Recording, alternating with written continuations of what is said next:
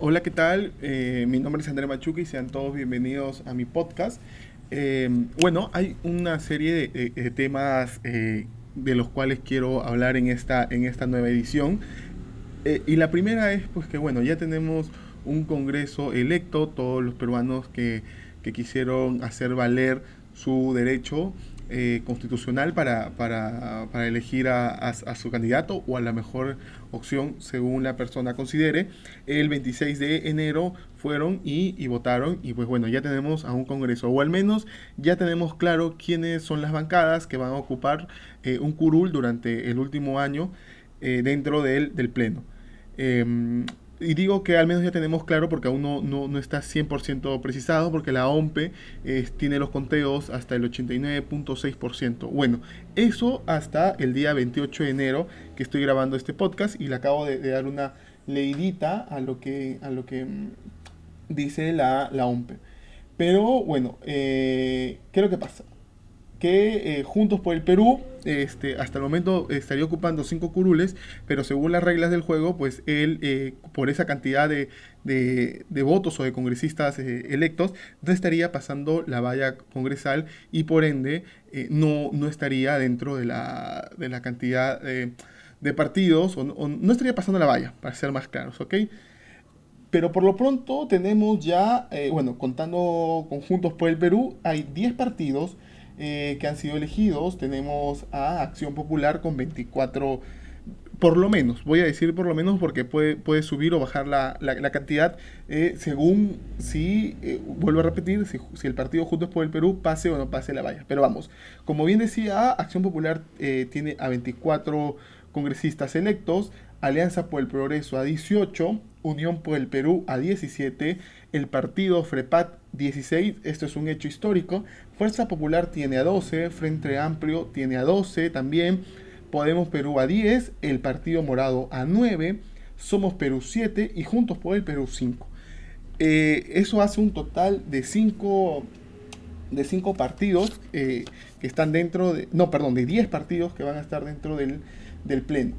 Si comparamos este Congreso eh, con el Congreso del 2016, eh, hay una gran diferencia porque en Fuerza Popular tenía a 73 congresistas, Frente Amplio a 20, Podemos eh, Peruanos por el Cambio a 18, Alianza por el Progreso a 9, el Partido Aprista 5 y Acción Popular 5. Eh, bueno, esta vez este, no figura en este nuevo Congreso, en el Congreso del 2020 no figura el partido aprista, no pasó la valla, quedó entre las patas de los caballos, al igual que Solidaridad Nacional, que tampoco pasó la valla. Y eh, hay una gran diferencia porque en el Congreso del 2016 Fuerza Popular eh, tenía 73 congresistas frente a que ahora tiene a 12. Solo tiene a 12 congresistas y bueno, ha disminuido y Acción Popular tenía a cinco eh, congresistas y ahora eh, lidera la cantidad de, curules frente a la lista antes mencionada con 24 congresistas. Ha habido un cambio, si bien es cierto, no vamos a tener a un Congreso hegemónico eh, para, para, que se tomen medidas o se, o se promulguen leyes, se van a tener que poner de acuerdo, ¿no? Eh, el señor Vizcarra va a poder gobernar lo que le queda de tiempo con total tranquilidad. Esperemos, pues, Vizcarra, que te pongas eh, los pantalones ya este, y, gobiernes como, como debería ser y no te quedes, pues, con los brazos cruzados. Bueno, esto es lo, que ha pasado eh, en las últimas elecciones.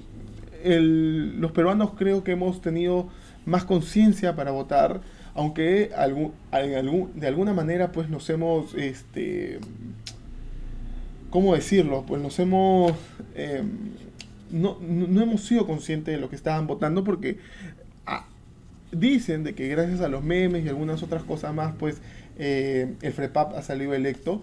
Eh, esperemos pues que los, que los congresistas que, que, van a ocupar un, curul de parte de, este partido eh, del FREPAP eh, hagan un buen desempeño, que, se dediquen a trabajar. Eh, es, como bien dije antes, es un hecho histórico, nunca antes habían eh, ocupado tantos curules este partido. Y bueno, bueno, también hemos ahí elegido algunos endocaceristas, de lo cual vamos a seguir ampliando más la información porque aún las cartas no están echadas sobre la mesa. Ya digo que Juntos por el Perú está ahí en la, soga, en la soga floja, pero de lo que sí es que tenemos a Orrestri ya dentro del Congreso, a Marta Chávez también dentro del, Congreso y, algunos otros em, candidatos que, que ya han salido a hablar y han salido a, decir lo que tienen que decir. Bueno, estaremos analizando sus comentarios y demás cosas a lo largo de, la semana, cuando ya la OMP tenga, em, eh, perdón, el Jurado Nacional de Elecciones tenga ya contado todos los votos al 100%, pues ahí sabremos lo que ha pasado y lo que los espera. Lo que sí es que eh, se van a tener que poner de acuerdo, van, algunas personas van a tener que em, conceder algunas cosas para poder eh, dar proyectos de ley y demás. Lo que sí le digo a todos los congresistas desde ya es que pues se pongan las pilas porque tienen más que un año para trabajar y si quieren hacer quedar bien a su bancada y a su, y a su partido político, por ende, le queda más que un año para trabajar y ponerse las pilas y que todos los peruanos que le han dado su voto de apoyo digan, ah, ok, esta persona sí está trabajando y por ende merece eh, mi voto en el próximo em, en las próximas elecciones que ya están a la vuelta de la esquina en el 2021. Acción Popular desde, desde que escogieron a, Muñoz ha tenido una muy buena aceptación eh, dentro de la de, del pueblo, dentro de las personas que, elegimos. Eh, ¿Por qué? Porque pues bueno, ya este, se han puesto ha, vuelto a tener pues la aceptación de antes, es lo que quería decir, ¿no?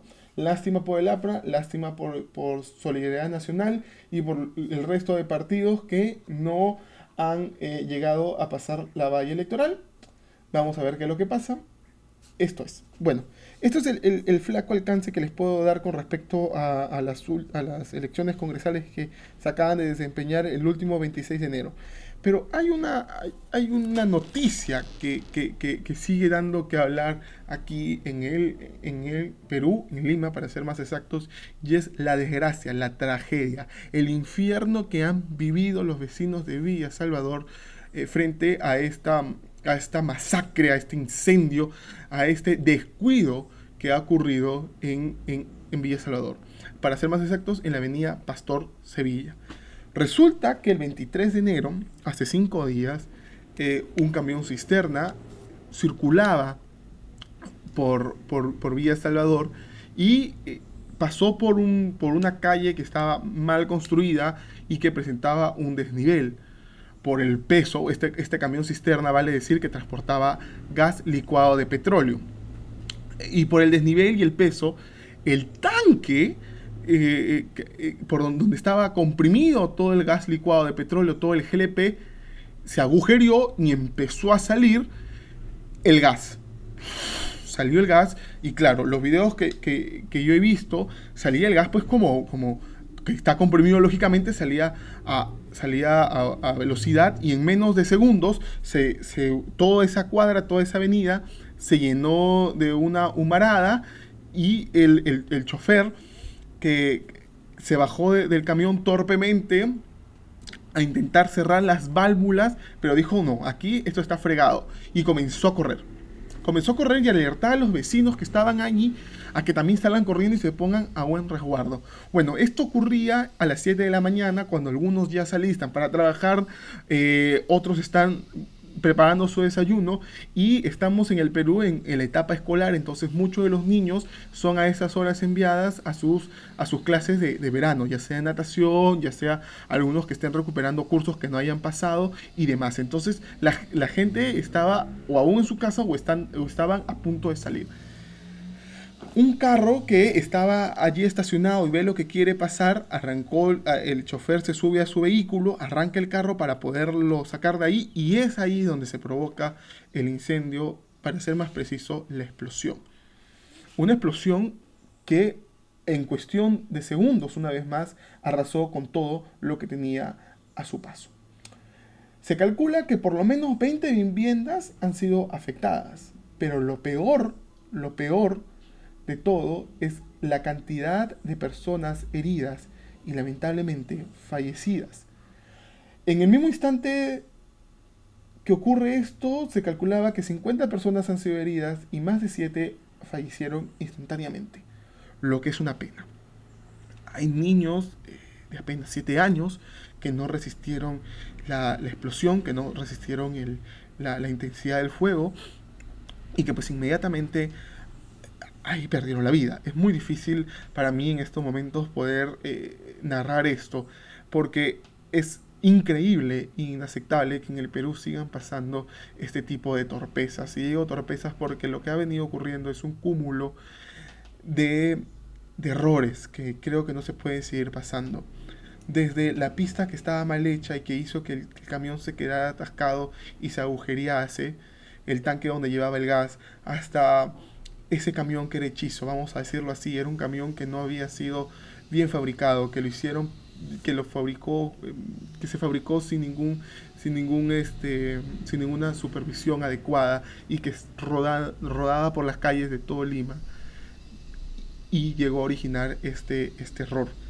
Desde ese ingeniero que firmó la revisión técnica hasta el alcalde de Villa Salvador que no se cercioró que estuviese bien construida esa pista, desde las autoridades que no tenían los, las suficientes unidades de bomberos para poder ayudar a esa gente adecuadamente, hasta el presidente Martín Vizcarra, que no, yo no lo he visto que se haya pronunciado. Entonces, esta es una cadena de errores que creo que no podemos seguir concebiendo, porque están costando vidas, están costando sufrimiento humano.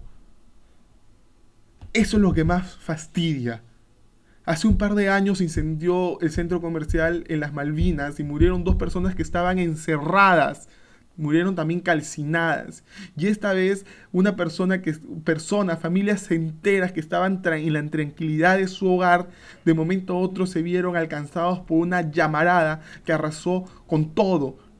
Hay una familia de más de siete personas que han muerto señores, y hay un hay resto de personas que se han quedado en la total bávida, en la calle, sin nada. Hay una señora que se ve en unos videos como sale corriendo y mientras le decía a su hijo de apenas 12 años, corre, corre, y ella con su hija en brazos corría y se cae. Pero la señora intenta reincorporarse, se reincorpora, carga a su hija, a su esposo, que venía atrás, la ayuda a levantarse y llega a salvar a su esposa y a su hija, pero él tiene quemaduras en el rostro, en el brazo, en el abdomen de, primer grado. Bueno, este señor que ha perdido su hogar y que casi pierde la vida, dice, gracias a Dios estoy vivo porque lo material se recupera. Sí, lo material se recupera. Pero esto no debería haber pasado, ni debería pasar, porque hace dos días atrás en San Juan de Miraflores, otro eh, grifo de gas también ha, eh, ha comenzado a botar gas por una manguera, ha, ebullecido y todos los, los, vecinos, eh, ya alertados por esta noticia de Villa Salvador, han salido despavoridos, pero felizmente no pasó a mayores, ¿no? No se han registrado vidas humanas eh, perdidas. Pero puntualmente en el, en el, caso de Villa sí. Hay una serie de... Em, hay también que resaltar que eh, hemos recibido donación de los Estados Unidos y de Brasil han llegado especialistas para poder intervenir a las personas que están quemadas. Cuando, digo quemadas, estamos hablando de más del 80% del cuerpo quemadas, con quemaduras de tercer grado. Imaginémonos por un minuto el dolor que deben estar sintiendo en estos momentos estas personas. Es terrible. Es terrible y luego escucho al alcalde de Villa Salvador, Kevin Íñigo, decir una sarta de imprecisiones, una sarta de tonterías. El tipo no sabía qué hablar. Y, los periodistas también, hablando de que cuando le dan ustedes mantenimiento a las vías. O sea, no, señores. Esto, ¿qué es lo que pasa? Vamos a hablar técnicamente.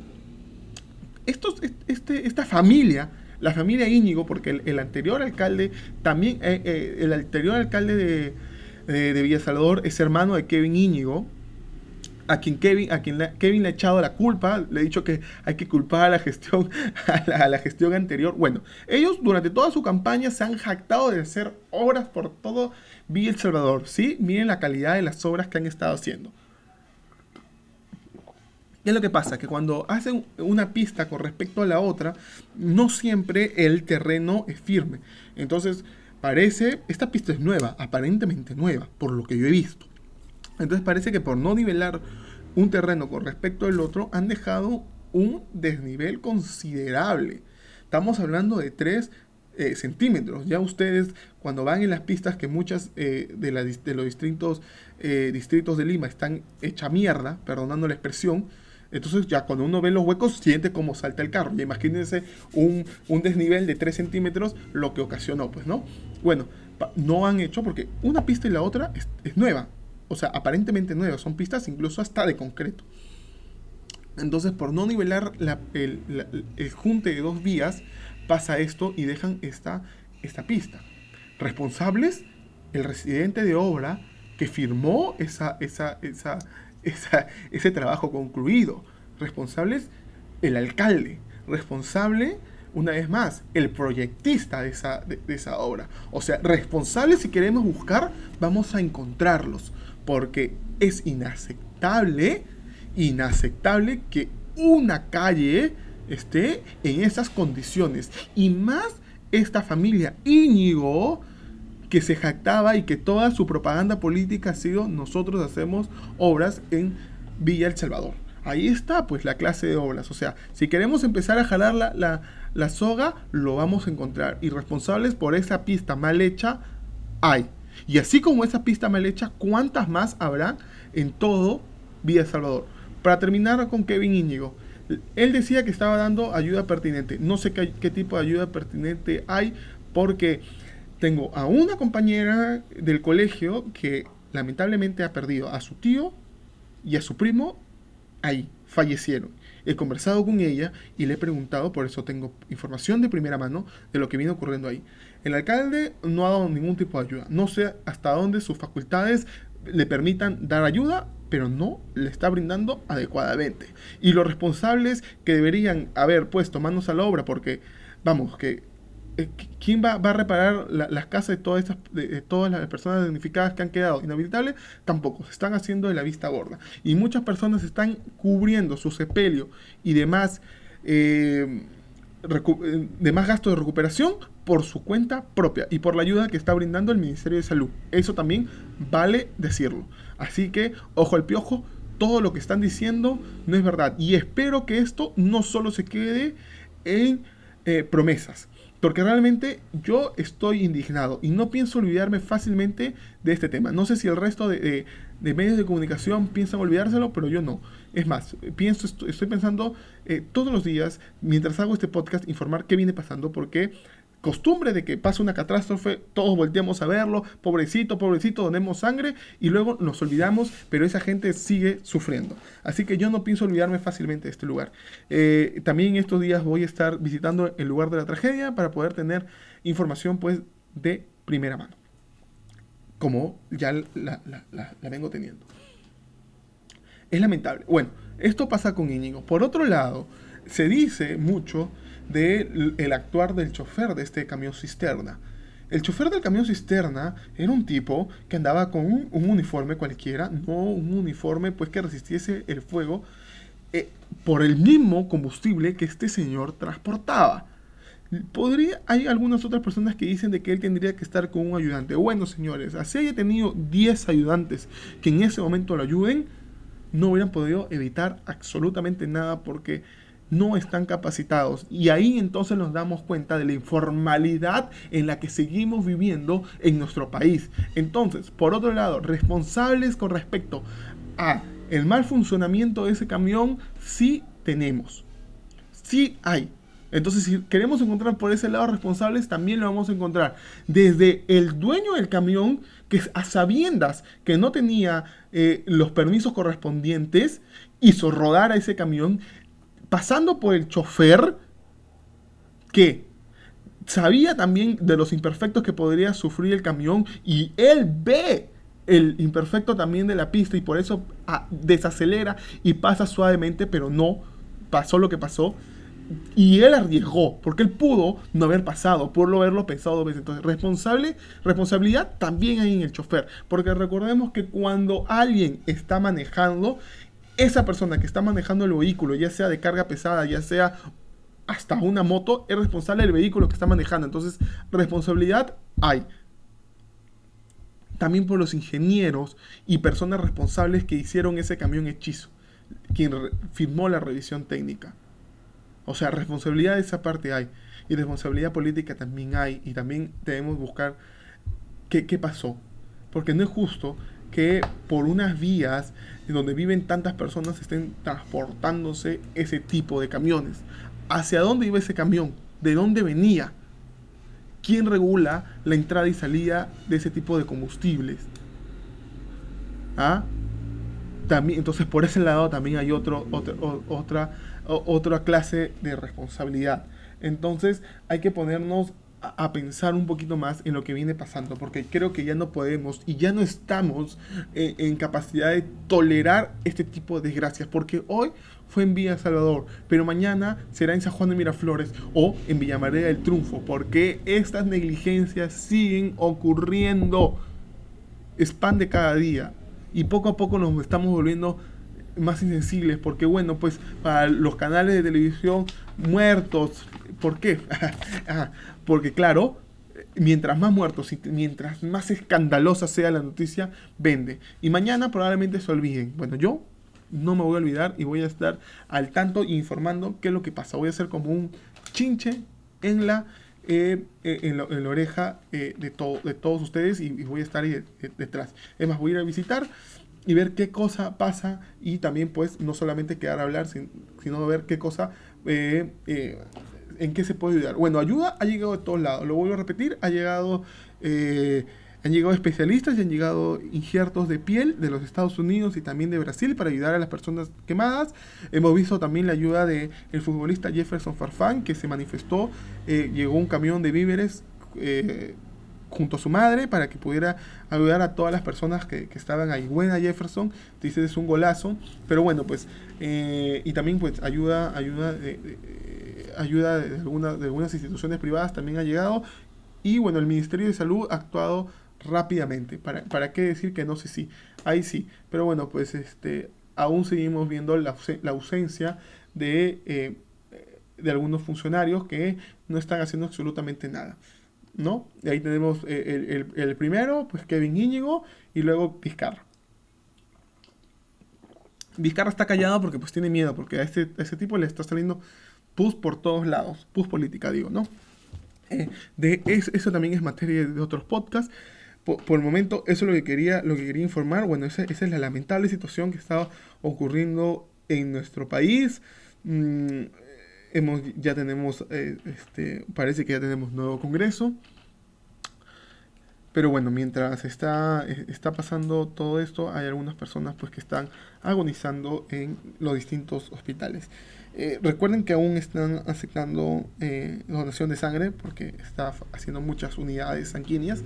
Así que las personas pues, que estén escuchando este podcast y aún no hayan donado y quieran hacerlo, pueden hacerlo en el Hospital del Niño de San Borja, en el Hospital del Niño de Breña, bueno, y en todos los, hospitales, ¿no? Así que eh, ah, la ayuda está ávida, ¿no? es lamentable porque, bueno, ahorita mientras narro esto se me vienen a la a la cabeza una serie de videos que bueno que están circulando por las distintas redes sociales donde se graba la agonía de muchas personas que habían sido quemadas. Para mí eso es irrepetible, eh, contar lo, que he visto y, y, hay que ser más empáticos, ¿no? De ponernos en los zapatos de la otra persona. Es, es, terrible, es terrible. Así que ya no tengo palabras para describir lo ocurrido. Lo único que me queda decir es estar consciente de que este tipo de cosas no se puede pasar, informarnos bien, ¿no? Y hacer un llamado a la población para que seamos más conscientes de lo que viene, de lo que viene ocurriendo y de lo que podría ocurrir. Porque ya lo digo y lo vuelvo a decir, esto hoy pasó en Villa Salvador, pero la vez pasada pasó en las Malvinas y antes que eso pasó en Ventanilla, cuando un camión también que no tenía los permisos y que había sido agrandado en un taller cualquiera, se volteó, mató muchas personas.